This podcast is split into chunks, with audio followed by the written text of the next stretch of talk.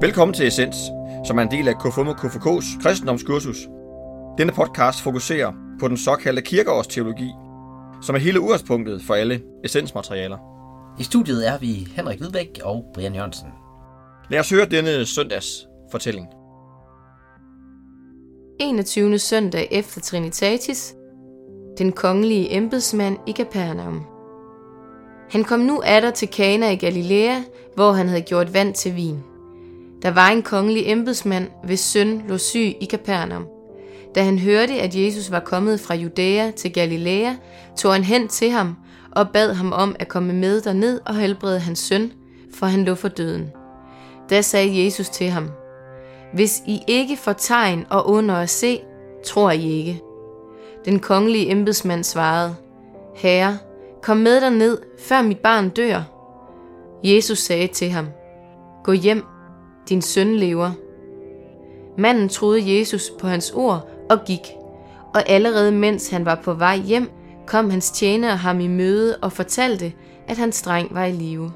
Han spurgte dem så om, i hvilken time han havde fået det bedre, og de svarede, I går ved den syvende time forlod feberen ham. Da forstod faderen, at det var sket netop i den time, da Jesus havde sagt, din søn lever. Og han og hele hans husstand kom til at tro.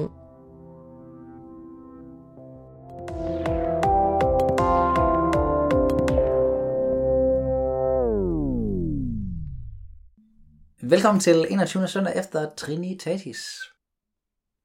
Vi har Louise med igen, som vi også havde besøg af for nogle afsnit siden. Hej. Du er faldet lidt mere at tro, Ja. det var tilfældet sidst. Og så har vi den her tekst, Fra Johannes evangeliet, kapitel 4. der handler om en embedsmand, der får helbredt hans søn. Ja. Og fordi Jesus siger, Han er rask. han er rask, så du kan godt lige gå hjem og tjekke. Og det gør han så. Og den var, den var, ja, det var simpelthen som det skulle være. Den var god nok. Han var rask, og det var sket lige i det øjeblik, han havde sagt det. Og så, ligesom vi øhm, også talte om før, så kommer den, den sidste sætning i den her. Er, og han og hele hans husstand kom til tro. For mig så er det det, teksten den vil, vil fortælle os. Det er troen, det handler om. Ja, Det er faktisk tæt Det var- på. Hvad siger du? Undskyld. der er forudsætningen for tro, er her så bare, at man får bevis for det. Ja, du tænker, at de var ikke kommet til tro, hvis han må komme hjem, og så har han var stadigvæk også syg. Det, er vi- det er vi enige om. altså, det, det, det, kan jeg- det kan jeg følge dig i. Det var en helt ny pointe. Ja. Men jeg tror ikke på, at det er ikke det, at vi skal lære den her tekst. At vi skal have bevis, inden vi tror.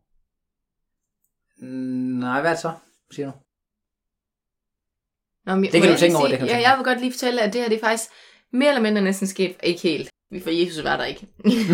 men, min bedstemor, men Måske. øhm, min bedstemors forældre, de kom til tro, efter at øh, et af deres børn var rigtig, rigtig syg. Og så øh, øh, havde de sådan, øh, så bad de og sagde sådan, at hvis at, øh, det her barn blev rask, så ville de øh, tro.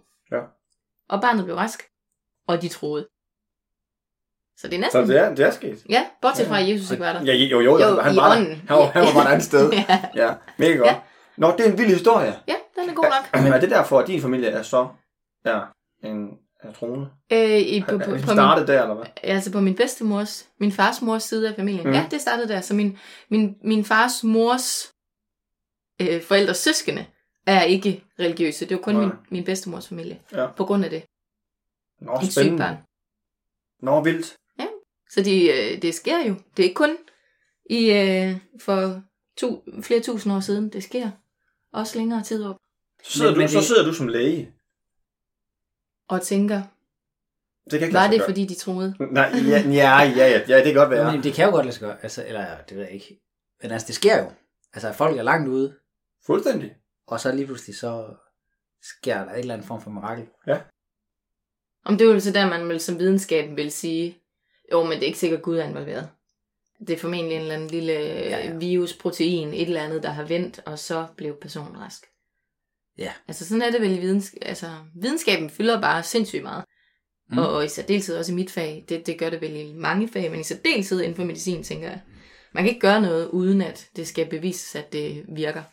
Nej, nej, men i øh, oplever vi jo også øh, mirakler ved, at når man nu øh, stopper vi al behandling, for vi kan ikke mere, mm. og så bliver personen rask. De historier findes jo. Mm. Der kan godt være, at der ikke har været nogen bøn eller gudsforhold i, i den sammenhæng. Men derfor så ser man også mirakler, selvom Gud ikke sådan er konkret.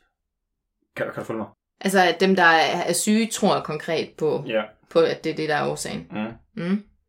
Men jeg tror, at jeg, jeg tænker tit som, i hvert fald min opfattelse af det, er jo, at patienter ikke sådan er glade for den besked om, at nu er der kun at håbe og tro tilbage. Nej, det er ikke lige... Altså, Ej, det Nu er der kun at håbe. ja. Operationen gik ok. Nu er der kun at håbe.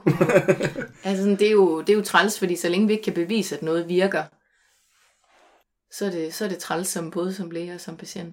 Ja. Altså, har du fået noget at vide? Er der noget, du ikke, er der ting, man ikke må sige? Nu er der kun at håbe. Øh, jeg tror nok, det skal gå. Eller, eller. Nej, det tror jeg ikke, men jeg er jo heller ikke rigtig ude i, i, i den sande, virkelige verden praksis endnu.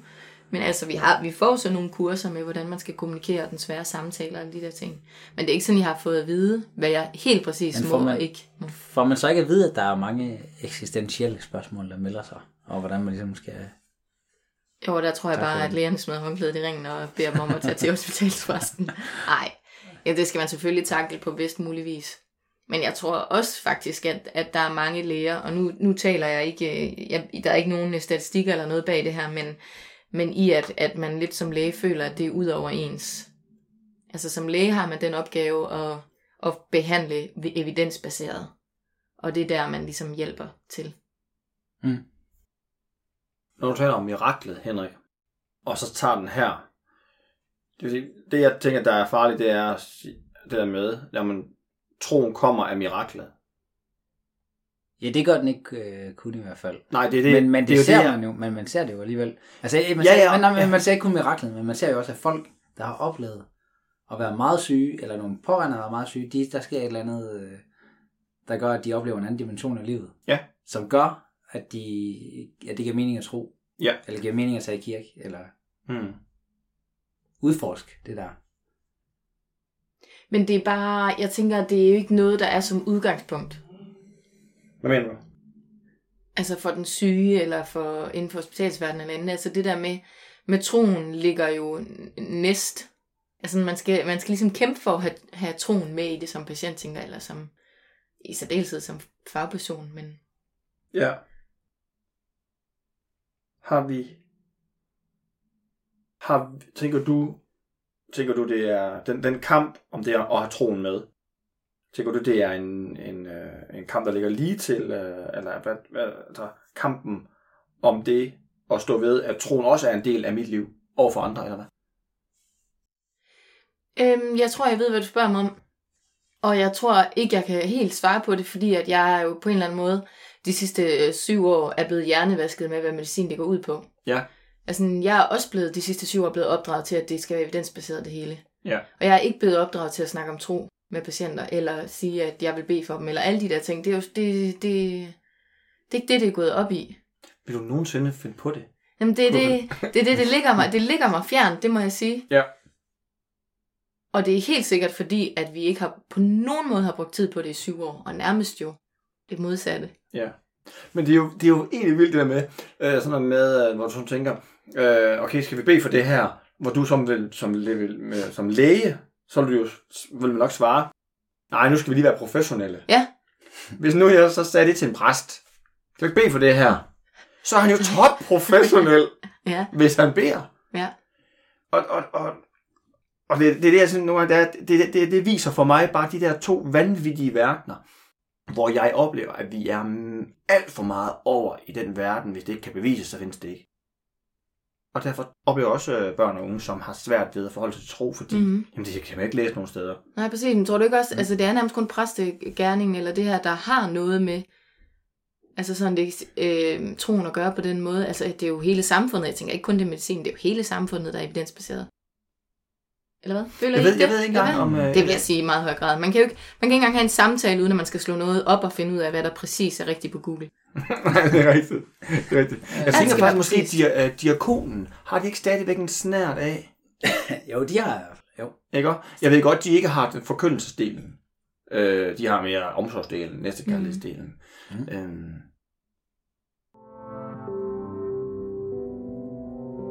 Dagens, den tænker jeg lige over. Dagens, den tænker jeg lige over.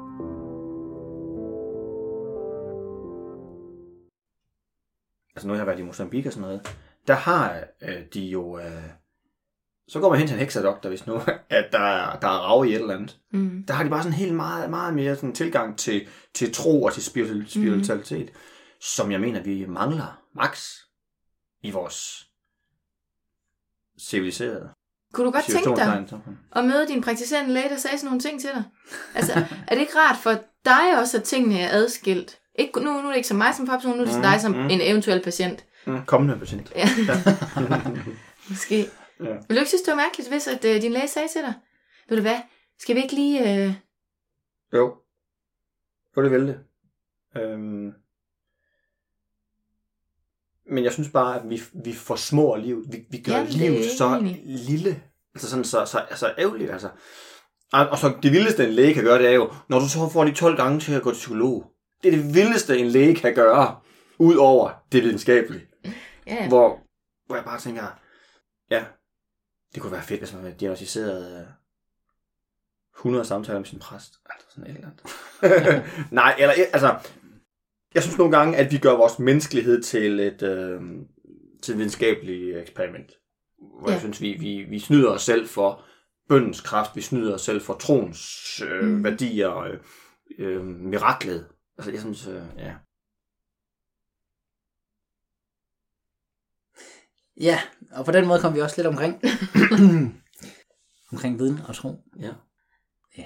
Tak fordi du var med igen, Louise. det var slet. Vi lyttes ved næste gang.